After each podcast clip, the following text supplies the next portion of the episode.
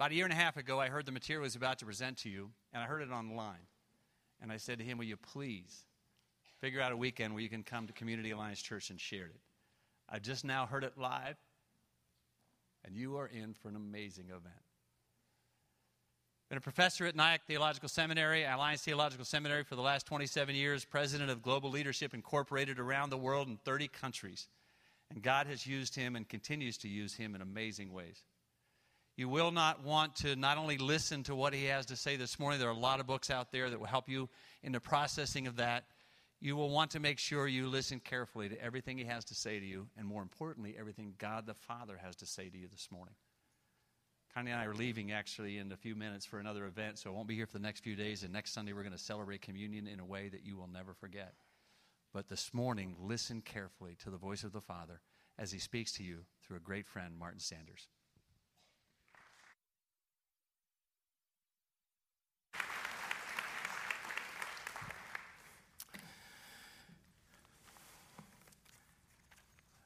Prefer to do my own introductions. That way I can say things I like about me. And uh, so allow me to say what Denny doesn't know and couldn't say. There are three sides to Martin Sanders. And some of you are looking saying, I think there's enough mass for more than three, but we'll stick with three for now. The first one is uh, I'm a regular guy. You have to say that because I've, I've been enough places. When you get up to speak and you say, uh, he's been a seminary professor for like more than a quarter century. And even now, I, I only run doctoral programs. It's like, wow, this guy's like dull. And so you have to say this. So I'm a regular guy, um, have uh, married 40 years, have four children. Um, but before I got into what I do now, I thought I was going to be a dairy farmer my whole life. So I uh, had one child, one on the way when he came to Christ, and just thought I would be a dairy farmer. So it's true, I am a certified artificial inseminator of cattle. and uh, it looks good on my wall beside my ordination. And I've discovered it gives me great credibility in marriage counseling. You, you can figure that one out later. Second side of me is I'm a researcher. But I, in my mind, I research interesting things, not like other professors. I, I research interesting things. And I'm always coming up with things to to survey people on. And so one of my favorite ones, travel a lot and like flying here uh, because you're in the plane a lot, you get uh, automatic upgrades to first class. And so one of the first questions typically asked is, what do you do? So I always change my, my, uh, my profession based on the kind of conversation I want to have. So I'm, I'm a variety of things, but my favorite one is I'm a researcher. And they go, Really? What do you research? And I said, I research why unchurched people don't go to church. Do you go to church? No. May I interview you? Great conversations. Love those conversations. Third side of me is coming to Christ as an adult. I figured out pretty quickly I've got this one life. Not growing up in church, not growing up around faith. I figured out, seriously, I got this one life. I want to invest it well. And for me, I figured out that one of the best ways to do that was to figure out no matter who you are, no matter what you've done, no matter what's happened to you, no matter what you need. I don't care if you're young or, young or old, gay or straight, male or female. My job is to connect you with the Father of my soul who's made such a difference. I love that. That's my gig. Your job is to figure out yours. Let's talk this morning. I know you're in a series in Joshua. So let's talk about Joshua and the power of words. You, you know the power of words, the Bible illustrates it incredibly well. But since we're in Joshua, you are, let me work with Joshua and do uh, what the power of words look like there. In Joshua, God speaks clearly to people, and it's recorded for us. One of the things I love about the book of Joshua is there's, it, it, it describes people by their character, by their spirit. There's often these recurring phrases about people. Now, you know this, but whenever you're with a group of people and someone walks away, whether it's said out loud or not, there's always some statement about them. Like, what a schmuck. or something worse under your breath. Or sometimes it's like, I love when she's around. Like, I, I just feel better when I've had a conversation with her. Well, here's the point you get to decide what they say about you when you walk away. And Joshua just illustrates that incredibly well because these exact phrases that God speaks over people. So in Joshua chapter 1, Joshua says, God says clearly to Joshua, Joshua, be strong and courageous. Did you get it? I said, be strong and incredibly courageous. Get this one right, buddy. Get into chapter 7, and Achan decided the rules that applied to everybody else didn't apply to him. And he decided to take some stuff that were, was under the ban. Thought, I'll just, I'll skim a little for myself. You know those kind of people. He was one of those.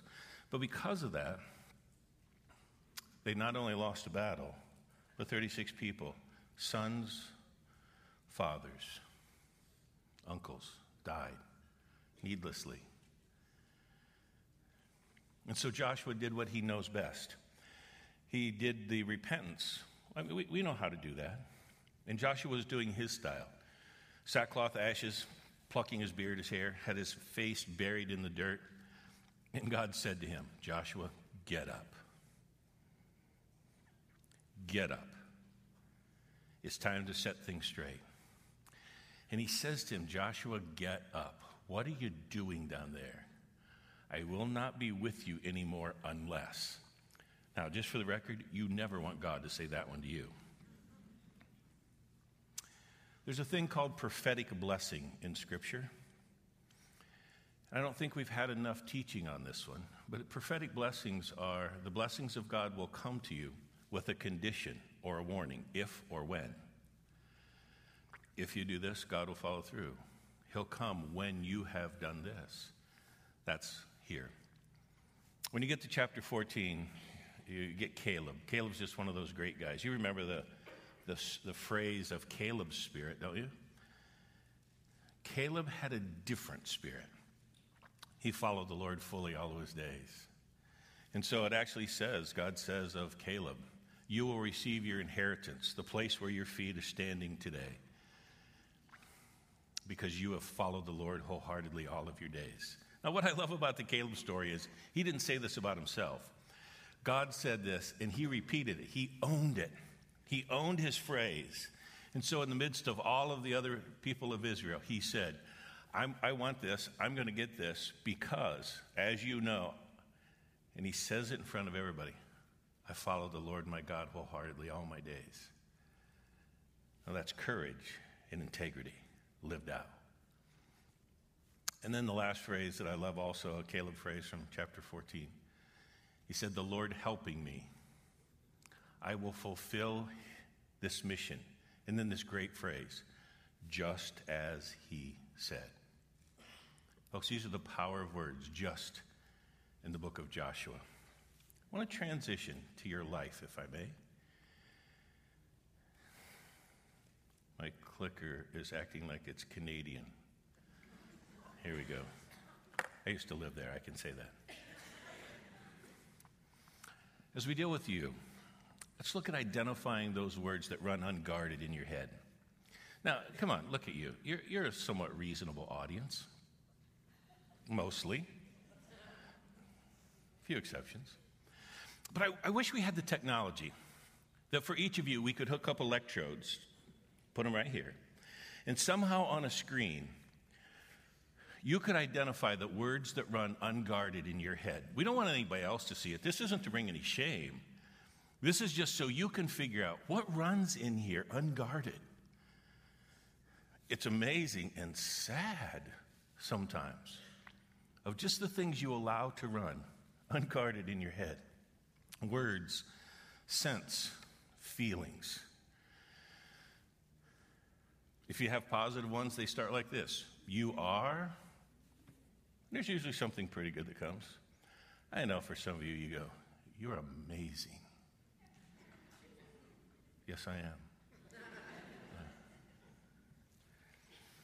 You can, and then fill in the blank. You can do this. You can be this. You can be that. You can do it. On the other side, it's, come on, you can't. You never. You know those phrases. Let's then identify the sense or the feeling that comes when you feel like you have missed what you wanted or needed. It just never happened. You're thinking, why didn't that happen to me? I kind of want this, I kind of need this. Again, these power of words. This global leadership thing I do, we've actually done now in some 50 countries of the world. And it's intriguing to set up these young leaders uh, institutes or young leaders extended conferences. And they're invitation only, identify the best uh, 40, 50, sometimes up to 100 or 150 of the best young leaders we can find in any given country that year, and invite them in. And just to hear the phrases, dreadful phrases of people who've been handpicked as one of the best emerging leaders in that country, and to hear it. And every time, when my mother was still alive, I would call her and just thank her again for giving me this great phrase. Now, I know this is hard to believe, but growing up, I was a fat kid. Yeah, sure, laugh at the fat kid. Some of you have no compassion at all. And so there was just this tone of encouragement. My parents would always go, Come on, you can do that. Come on, you can do that. I believed I could. I mean, just, I just grew up with this phrase, you can do that. My, my dad died when I was young, and my mom became a permissive parent. So even in high school, I just always heard this phrase you can do that. You can do that. I have figured out I'm not nearly as gifted in reality as I am in my mind. because my mom gave me this gift. Sure, you can do that. Remember the first time I went for a consulting job where I was charging way more than I was worth? And my wife said to me the night before when I was packing, she, she's going, Are you at all nervous about tomorrow? I said, Why would I be? She goes, You haven't even given any thought to what you're going to do when you get there. Mm, not really. She goes, I know what you're going to do. You're going to scribble a few questions on a napkin on the way down. And I said, Yeah, that's my plan. And she goes, I can hear the phrase. I can do this. I said, What's wrong with that phrase? And she just shook her head and she's going, It works for you, but you're not nearly as amazing in reality as you are up there. And I said, Do you say thank you for that when your spouse says something like that? You say, Thank you. Thank you. Again, the power of words spoken. They come in family structures, they come with the people you love. Because we're in church, they also come from God. But there's this corresponding sense of empowerment that comes. Makes you feel like you can do things that otherwise you probably don't have the ability to pull off. Come on, some of you know that. And then on the other side, unfortunately, there's some of you who really are amazing. Like if we've gathered the people who know you best, it'd be unanimous. But on any given day, you don't sense that. I hope by the end of the service, you can have a sense that God wants to speak just some of those things with you. Now, forgive me if for a few minutes I'm going to sound like a professor. Clinically, these are called deprivations. It's this sense that you missed something you wanted or needed in life. Fortunately, there's not endless numbers of these, but they are the essential building components of human development. Now, what we've done well is we've tracked two of these in children. We've tracked the physiological development, physical, and also the cognitive development. And if you go to a, a, any local mall, go to the bookstore, you better go soon. Who knows how long they're going to be in business because of buying books online. But there's this whole section on the development of a child. And it's, you know, you, you know the stuff. We actually train parents in these. You know, a couple weeks, your kid needs to be doing this. They need to be able to sit up here. They need to identify forms in this. Developmentally, we track it. And we're excited when our kid's ahead. And you're a little concerned if they're a little behind. It's normative for parents. We do the same for physical development. Make sure they have the right exercise patterns, the right foods, etc., so they can be healthy and grow. I'm always fascinated by guys. guys are always, I, I, should look up the exact stats, but it's like when your son is like two and a half, if you double his height, that's how tall he's going to be, or it's one of those things. And so I always have dads who are about five seven go, My son's going to be six four. Really, who? Were you traveling a lot and somebody else snuck in? Or, well, how, like, how's, dude, how's this going to happen? No, he won't. He's just growing fast now. Give him time. He'll stop when he's like eight. Um, but what we haven't done with parents What we haven't done in family structures is coaching them how do you build emotional strength into people's lives? And if you haven't figured out emotional strength and spiritual development are just so intertwined. That's why when you read the Psalms, it's, the psalmist wants to draw near to God. It's very often a cry of the depths of their soul and deep emotion. They go together. And so here's sort of half a dozen. There aren't endless numbers of these, there's probably about a half a dozen clinical deprivations that people face growing up. Here you go. The first one is just a sense of security. Maslow is right, safety, security are very important. And think how many kids grow up in environments where it's not okay to be them, it's not safe. I absolutely hate the word abuse. Wish we could live in a culture that could just eradicate that from our vocabulary and our psyche. Because It's such painful stories. Next one's love. Everybody just wants to love and be loved. I mean, it's the human experience. It's been interesting for me to work with people whose lifestyles are alternative, whatever that happens to be. In New York, it's pretty normative. And how many of them, although I'm a uh, committed Christian leader, come to me and go, you, uh, you make this so human. It's like I want to love God listening to this stuff. Say the reason is because every human being just wants to love and be loved. It's normative. Parents, I want to take some pressure off you. There's only two things your kid needs growing up to have a shot at being a really good adult. It's these first two a sense of personal security, a sense that they're loved. You give them that, they've got a pretty good shot at being a healthy adult. Don't give them that. And they always have a sense they've missed something. One of my ministries is with the excessively wealthy. I don't know how I got that. I mean, look at me. It's obvious, isn't it? But I grew up with, I work with these people whose kids got every gift you could imagine. Your 16th birthday, you pick the car you want to drive, and I'll get it for you. They got everything they wanted and needed in life, except one of these top two. The third one is a sense of intimacy. Intimacy is a sense of being understood, valued, appreciated simply for who you are. But see, when it's done in a context of relationship, it just empowers you to move ahead. Intimacy is all the way from understanding to physical touch, nurture. It's all a part of that human experience, the softer side, intimacy. Fourth one is affirmation. In an audience this large, we have people here who are actually affirmation junkies.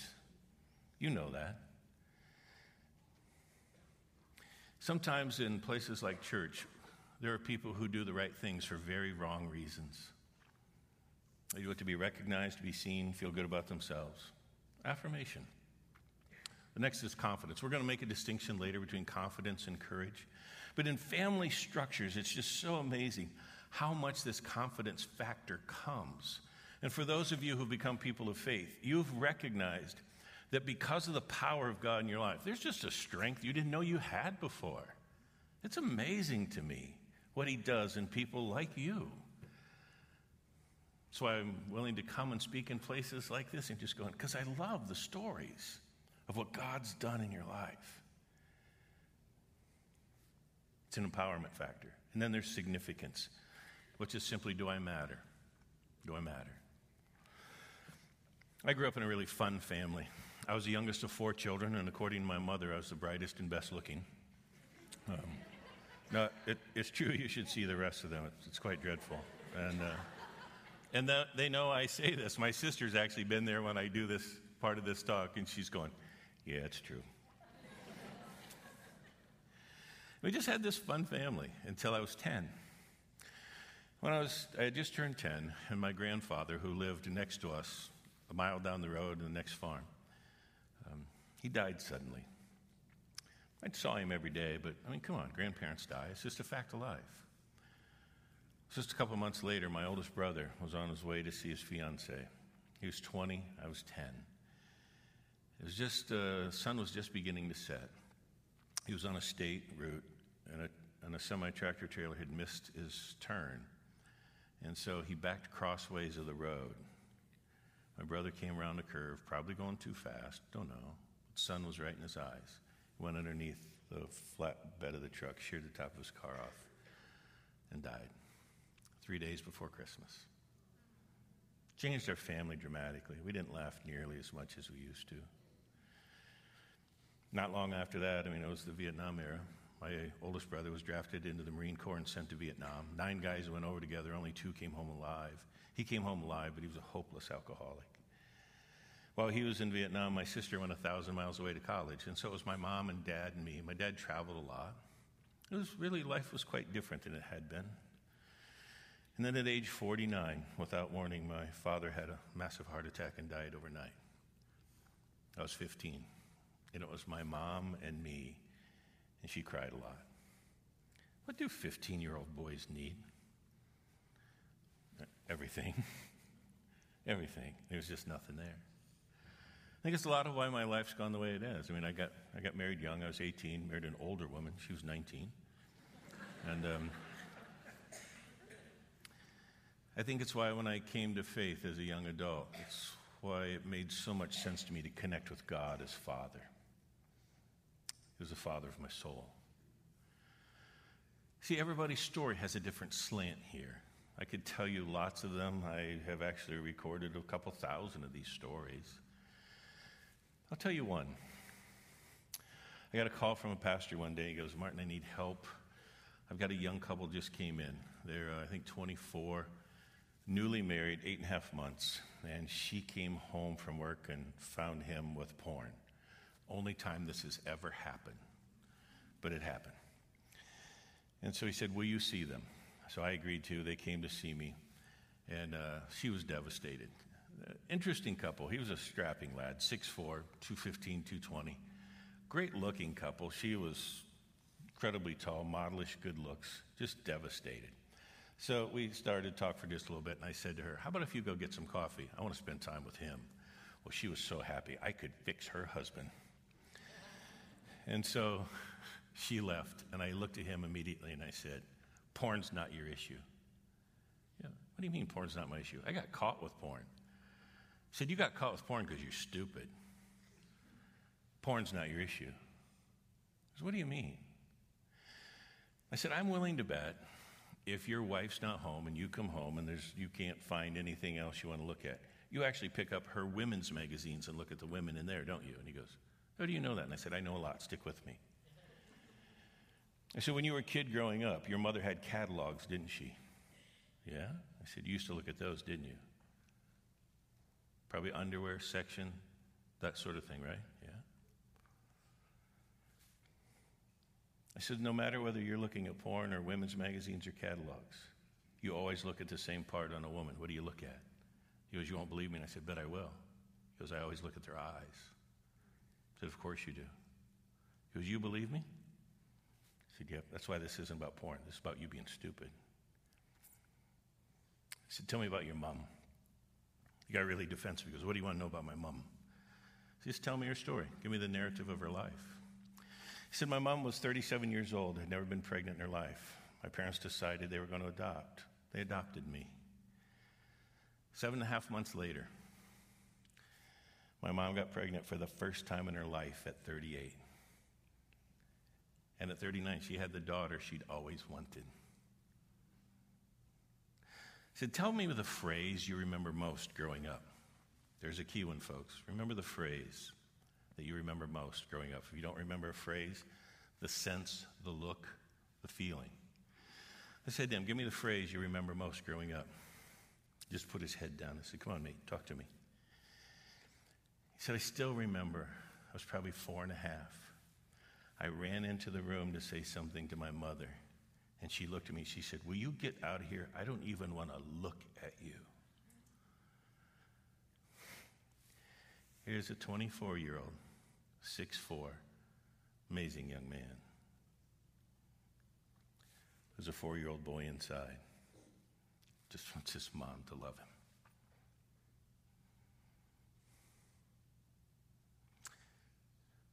Human stories are intriguing because it creates this sense of longing. Sense of longing. It's why some of you shop too much. It's why some of you, otherwise reasonable people, sneak off and do unreasonable things. It's why the dark side of your soul you hide because of the shame. But you got to bring it into the light if it's ever going to be healed. It's the fullness of God coming into your soul to give you that love you've always wanted. It's how it works. What are the additional factors? Well, if you're going to deal honestly with this, it's about your fears. My wife grew up with lots of them. A few years ago on uh, Thanksgiving Day, we weren't doing a I'm grateful for this kind of thing. But just out of the blue, she said, You know what I'm most grateful for? I'm most grateful that with all the fears I grew up with, I never passed any of them on to you kids. And our kids all in unison burst out laughing. They go, Mom, are you serious? We all have serious fears. And she goes, Really? They, they don't, you seem like risk takers. And she turned to my oldest son, she goes, You seem like a wild man. And they said, Because we saw what it did to you, and we decided we weren't going to do that. We weren't going to give in to those fears. By the way, I just did a tour of your children's ministry. Wow. They're teaching some kids some great stuff in there. And then you pass it on well at home. Thanks for doing that. It'll make such a difference, I promise. My oldest son's a big guy. Uh, he's finishing a PhD in LA. His mailing address is actually Beverly Hills. Now, remember, he's a grad student, so it's not the good part of Beverly Hills. But he's there, and he's uh, on staff in a church and finishing a PhD. Bo's about 6'4, 260, a good, good athlete. And um, he was a part of a young leaders group. And one of the things they had to do is do, they had to repel a 100 foot cliff. And so Bo volunteered to go first. one of the ways you can do these cliff, or when you're going over and repelling, you can just go over the edge and go slowly down, or you can do what's called Aussie style from Australia. You get out and then you flip upside down, and you go down head, hands first, or if you prefer, head first. So Bo volunteers to go first. He's right at the load limit of what it'll handle on this rope. And he lets out this big yell, runs, which you're never supposed to do, runs, jumps as far out as he can, midair, flips upside down, and goes down hands first. And everybody goes, He's a wild man. He said, Bo, why'd you do it? He said, Because I knew if I didn't do it with a flair, I wouldn't do it. I want to face my fears.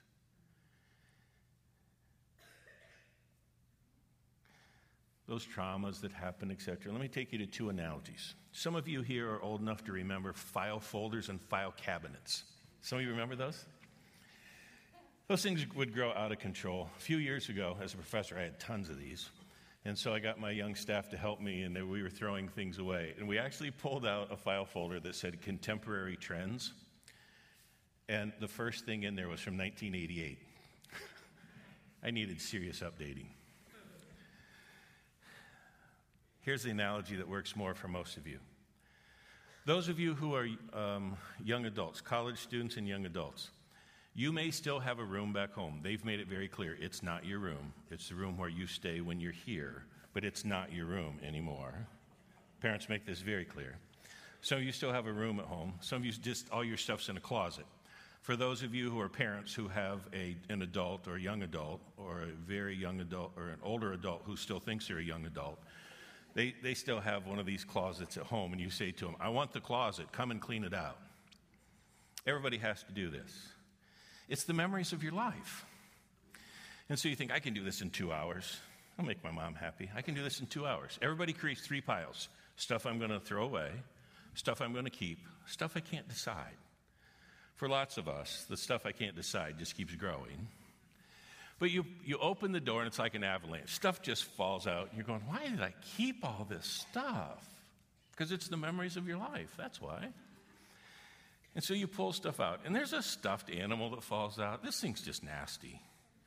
I mean, an ear's folded over, one eye's hanging down, it's matted. Like, don't check the germ count on this thing, it'd be dreadful. But you, yeah, but it got me through a lot of stuff. I'm, I'm going to keep it just a little longer. Some of you guys have a ball glove in there. They couldn't, it's not had a ball in that thing for years, decades. I mean, the thing is just terrible. It's twisted, the thumb's all twisted over. You can't use it till you have a serious stroke. I should probably repent of that one. But you go, but it's my first glove. I want to keep it. And you sort through the stuff of your life and decide what do I just get rid of? What do I keep? What are those things I don't know what to do with? In essence, it's time to update your soul in the same way before God. What are those phrases I remember growing up? Those things somebody said to me or about me? Those values that I took on that went, I'm this way, when in reality you're not that way at all anymore. Those things you've believed about yourself that are just lies. Some of them have stuck to you like a curse. They're just not true. It's time to update them, offload them. And then listen to the voice of your Father in heaven who will speak truth into you in a way you've never imagined. It's the coolest thing. Just the power of those words. Let's fast forward for just a minute. What are some healthy father contributions? Keenly aware that there are lots of children who grew up with neither parent or a single parent family. So these are just, if there's not a father or a mother in the home, it's how do we get these needs met? That's why extended families are so crucial, church bodies are so crucial. Family of faith plays such a role. Dad's about security, the love quotient needs to be high. There's nothing better than a father who's unguarded in expressing love, touches appropriately, speaks the words. If you didn't get right as a dad, please get it right as a grandparent. And if you weren't a great dad and you haven't quite gotten it right, pray for great grandchildren. Maybe you can be a great grandparent. How about that? Confidence and courage. In doing these young leaders conferences, it's always funny because there's typically a third or 40% are female. And inevitably, the women start to come one by one, and they pull me aside and they go, Martin, there's a great mistake. I know this is an invitation only. I know there's a great screening process, but I figured out I don't belong here. I'm not nearly as sharp as these other women, and I should not be here. I, I feel like I want to go home. So I just play along and I go, You're right. You are the one mistake in the whole thing you, you probably don't deserve to be here.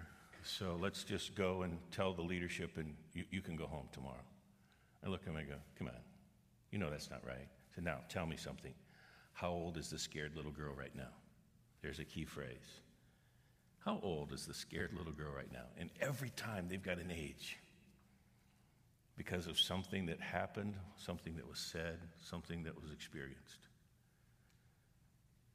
And so I always say to them, okay, what do you need? You're going to stay. What do you need to go to the next level of your leadership? Inevitably, they say, I need more confidence. And I go, Are you sure? Which is a terrible thing to ask a woman who's just said she lacks confidence.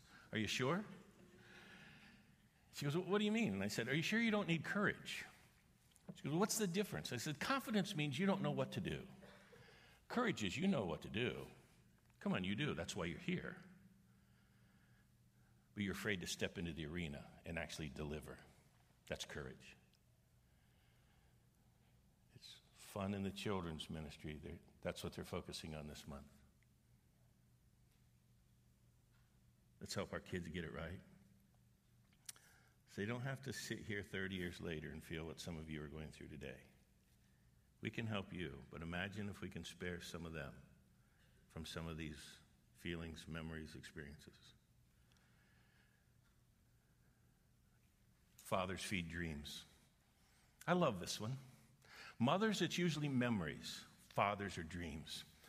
My youngest son decided to take a gap year between high school and college. A gap year turned into, I think, a gap seven, um, something like that. Uh, he was still 22 and he'd been in 24 countries. That's a little excessive. He's, he's like his mother. And um, well, I, was with him. We were in the we were in the southern England, and we were he had a day off, and we were headed over to look at castles and Wales and some other fun stuff. And he goes, Dad, it was so funny when you were coming because you, you've spoken at this place where he was actually working. And he said, People sort of know a little bit about you reputation wise, and then they know me, and I'm a little unique. And so they figure, What must Eric's dad be like? He said, So they couldn't wait to meet you. He said, You know this, but you're not a regular dad. I went, Come on, I'm like a good dad. He goes, Yeah, but you're not a regular dad. I said, Well, what's that mean? He goes, Well, like mom's a, a regular mom. I said, What makes her a regular mom? And he goes, You know, she just, just loves you all the time. He goes, She sends the best care packages. Like everything I want, and she just sends it. And then in the bottom, she puts a package of underwear. She goes, Dad, I'm 19. If I want to wear underwear, I'll buy my own.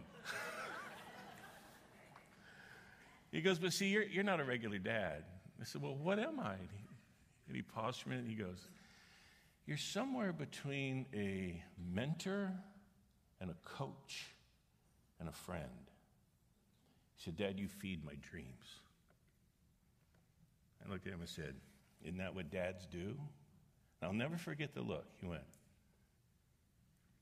How many dads do you know? Just feed the dreams. They're typically trying to be corrective. They tell you when you're a jerk. They mostly tell you what you've done wrong. He goes, Dad, I was a terrible jerk. You and I both know it. The world knows it. But you never told me that. You fed my dreams. Wow, I got one right. Did you hear it, dads? Did you hear it, grandfathers? Correcting behaviors is secondary. Don't do the battle for the behavior, do the battle for the heart and the soul. Pays bigger dividends in the decades to come, I promise. I promise. So, what are some healthy mother contributions? Oh, they're key. Trust me, you need a mama. And if you don't, you always want to substitute someplace because they play such a key role. Mothers are the safety factor. Now, this fascinates me to no end. College football, especially professional football, you have very large men and very tight pants. you liked that one a little too much, didn't you? You put the camera on them. What's the first thing they do? Hi, mom. Of course, mom melts at home, and everybody else is going, dude, you, you just like humiliated yourself. Hi, mom. It's a safety factor. Any ball player gets hurt somewhere along the line, they want their mom. It's true, but it's also the love, the nurture component. But also note the memories. The memories. Love how many memories are tied to moms. Mom, figure out how to do some of that, please. Please. Let's fast forward through a couple. I want to go to blessing here. Here we go. See that other stuff? There's really nothing there. I just did it to, so you felt like I had important stuff to say. Yeah. Let's begin to wrap this up, shall we? One of the best concepts, I think, in all of life is the concept of blessing. Bible's filled with it. Old and New Testament, lots of teaching about blessing. I love that if life has been tough and when you have a life transition, both Old and New Testament, people are given new names. That's just intriguing to me. That your life is enough of a do over. Your transition into a life of faith is so significant that God actually wants to give you a new name. And He did it both Old and New Testament. So let's look at what a blessing actually looks like. Blessing in a family structure looks like this you say to someone, You matter. You as a person are valuable, not for what you do, but just for who you are. I care. I want the best for you. You can be something. You can do whatever you want. We'll empower you to do that. I'm here with you and for you. My youngest daughter is getting married next Saturday. She, uh, this last year, passed the Pennsylvania bar and has just gotten a pretty cool gig. But when she was 17, she came to me and she goes, Dad, I know you read widely, but I'm, I'm aware that you probably don't read 17 magazine every issue. I said, You're right, I do read widely, and I don't read 17 every time. Um, I try to read O every time, but not necessarily 17. It's, I'm speaking usually to an older audience. And she goes, uh, So I, I, got an article here, and I want you to read it for me and uh, talk to me in the next two days, please. Demanding. like, like her mother. And um, so she'd given me this article, but she'd also highlighted it. Like I couldn't get it my, on my own. She highlighted it for me. And I started to read this thing and I went, wow, I, this is a little harsh. It was about how to affirm your daughters. I mean, I, I thought I was pretty good at this, but apparently not as good as I thought I was. First man in the history of the planet. Not as good in reality as he was in his mind. I was the first one, apparently. But what I noticed she was highlighting is the mistake parents make is that their affirmation is too general. And as a girl gets older, they want it to be a lot more specific. So I went to her and I said, Thanks for the article. I think I got it. She goes, Dad, I love that you love me. I love that you believe in me. She says, You're, you're using the same phrases as I'm going into my senior in high school. You're using the same phrases you used when I was 10. I believe you. Give me more. And then she used my own words against me. She said, Dad, I need you to become a student of my life. Wow.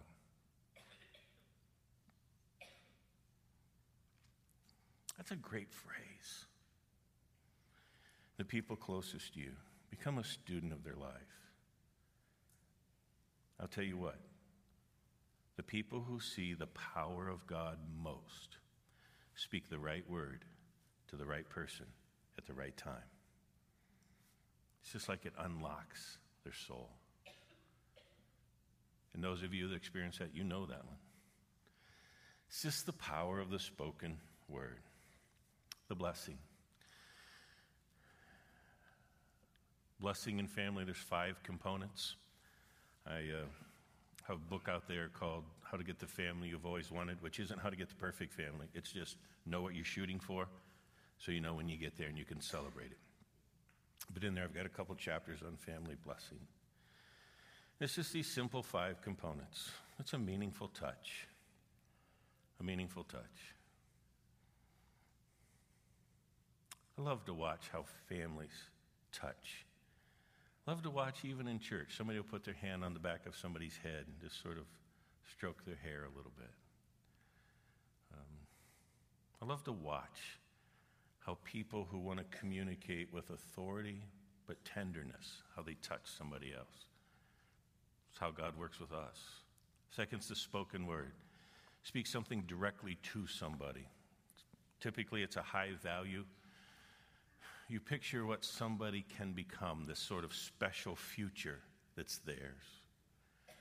See, it's one thing to say, you, you can do anything you want to do, but it's another thing to say, I, I see you great at this. I see you being able to do this. And I'm going to be with you and for you, standing behind you to make sure it happens if I can. Zephaniah 3, one of the best pictures of blessing in the Bible, just simply sounds like this The Lord your God is with you, He is mighty to save. He will delight in you, He'll quiet you with His love and he'll rejoice over you with singing. That's a great blessing. Men, I want to talk to you for just a minute. Because this isn't how God talks to you. This is way too wimpy, it's too soft. So, men, not some of you, but real men, listen. Because here's what God wants to say to you I am the Lord your God and I'm with you. I have amazing power, and I want to impart this to you. It's time to be a man. It's time to enter the no excuses zone. You know what needs to stop. Get it right.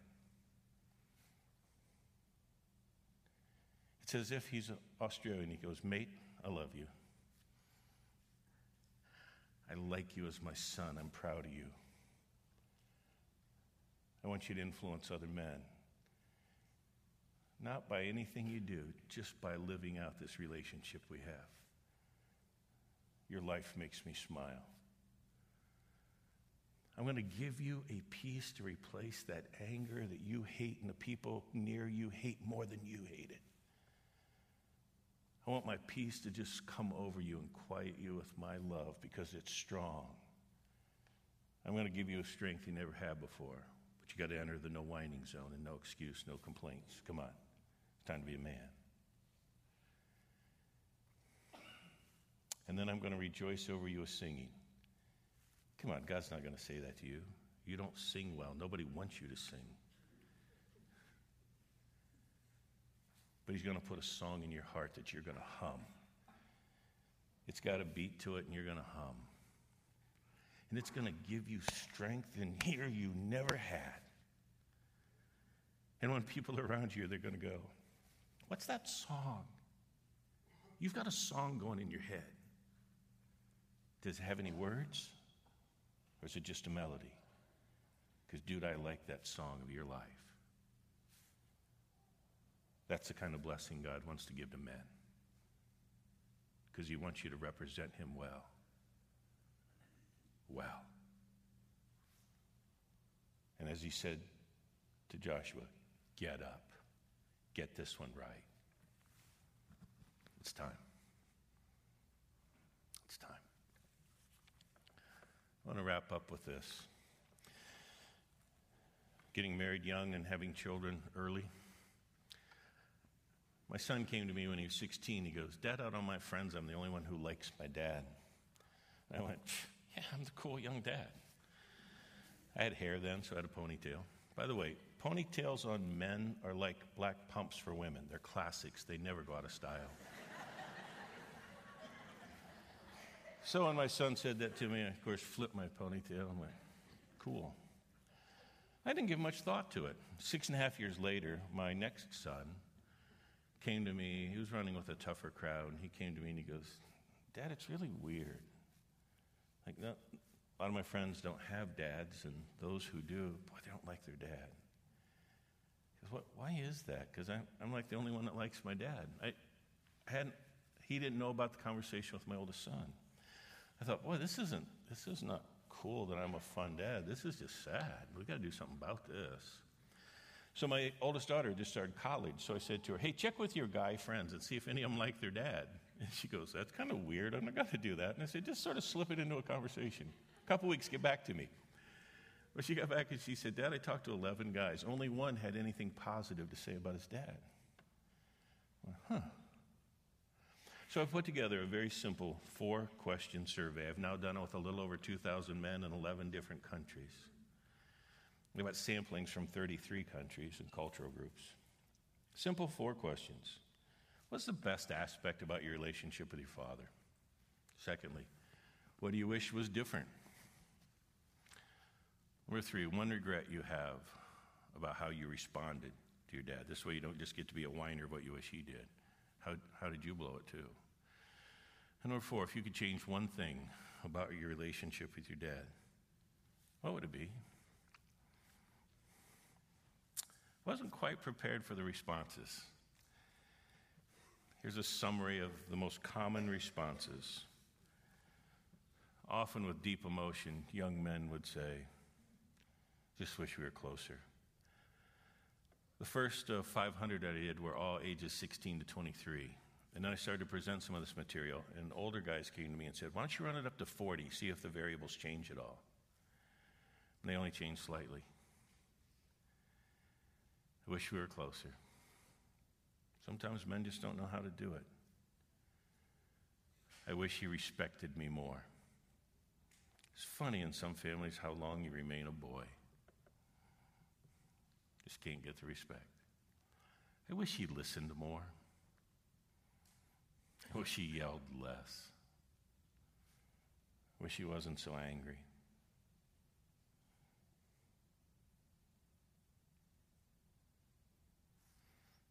I wish he wasn't so angry.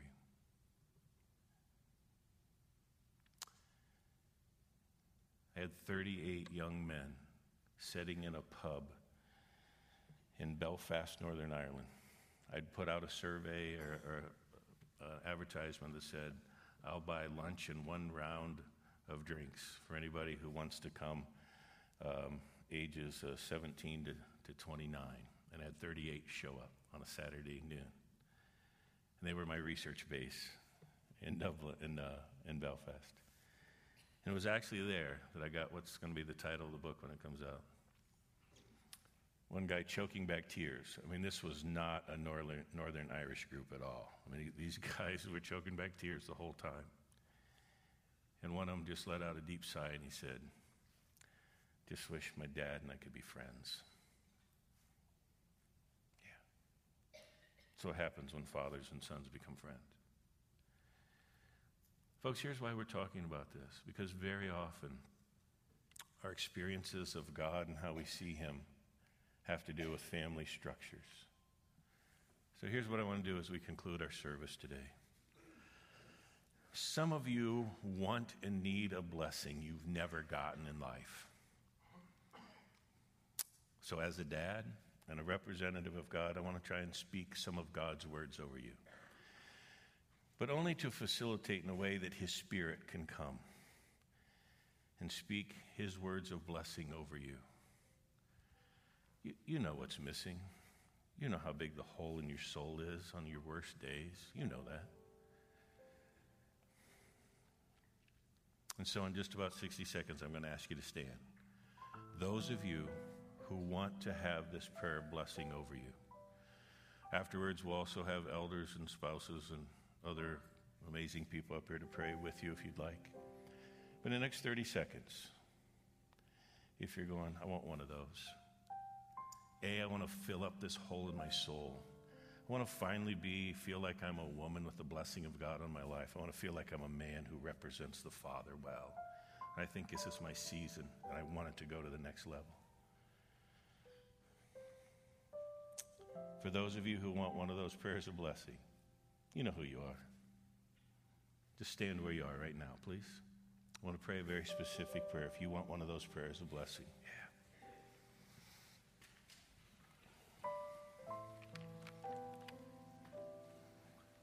Some of you either move slowly or aren't quite sure. Come on, don't act like you're from Western Pennsylvania. Get your hands out of your pockets. Let's get them out there. You're going to receive something from God today. Come on, let's get your hands out there.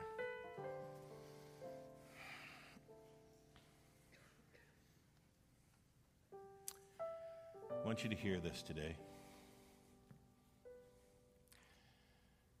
Your Father in heaven knows your name and He wants you. He just wants you. He wants to take the worst of who you are and redeem it and turn you into the best of who you can become. He doesn't want from you a bigger or a better or a deeper commitment. Any of the religious stuff that we usually use, it's not what He wants. He just wants you. He wants a connection between the very heart of the Father and your own. And for some of you, he wants to say to you, I'm sorry you had to go through that. Sorry your dad died when, he was when you were 15. I'm sorry. Sorry some of the stuff you hoped for, longed for, dreamed of didn't happen. But we've redirected and given you some good stuff. So he's going to speak to you very specifically And then he's going to say to you, I've got a dream that you've not yet realized. And if you'll listen, he's going to speak words over you to replace the old phrases. You're no longer this, you're this.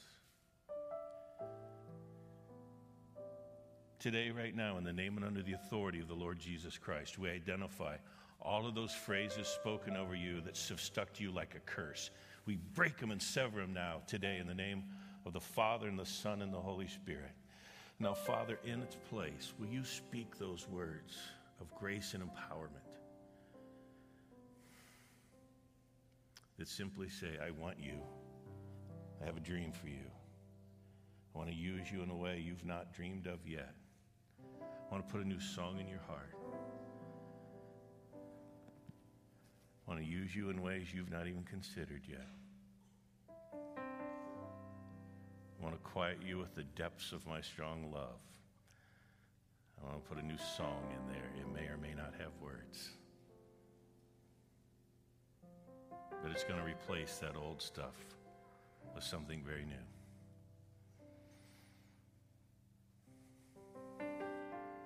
For some of you, your name has been battered around.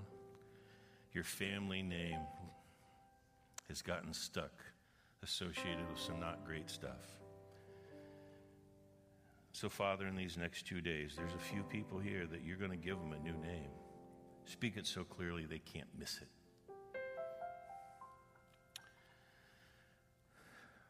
Now, right now, I'm going to ask the very Spirit of God come and touch you in a place you need touched. For some, it's going to be the healing of memories. Just going to put a hand on your head and go. We're going to take away the power of some of those images. We're going to take the power away from some of those names, the power away from those things that have limited you. For some of you, it's a feeling, it's, it's more in your chest cavity.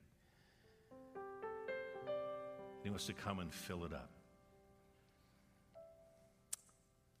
Don't hide in there anymore. Come out. Let him fill you with some stuff that the Father wants to give you. It's the fullness of his love. You don't even have to earn it, he just wants to give it.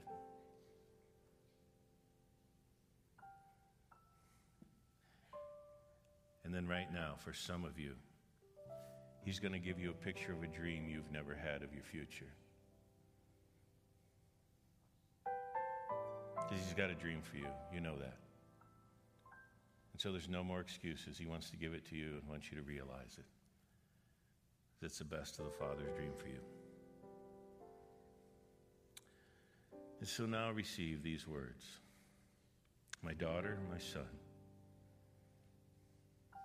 receive from me the best of what I want to give to you.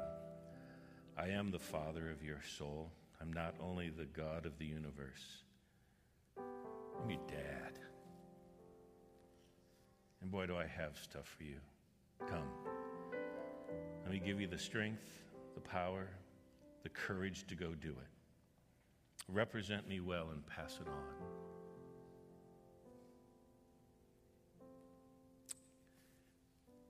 Now, today, for all of you who are standing, I simply bless you in the name of the Father and the Son and the Holy Spirit.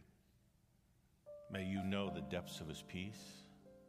May you sense the empowerment of His Spirit.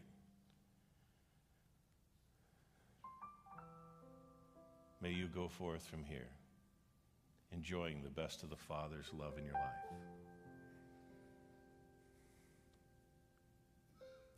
Bless you.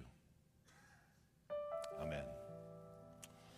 Now I'm going to give my favorite benediction. Will all of you please stand? I'm going to give you my favorite benediction in church. Now that you're all standing, please leave.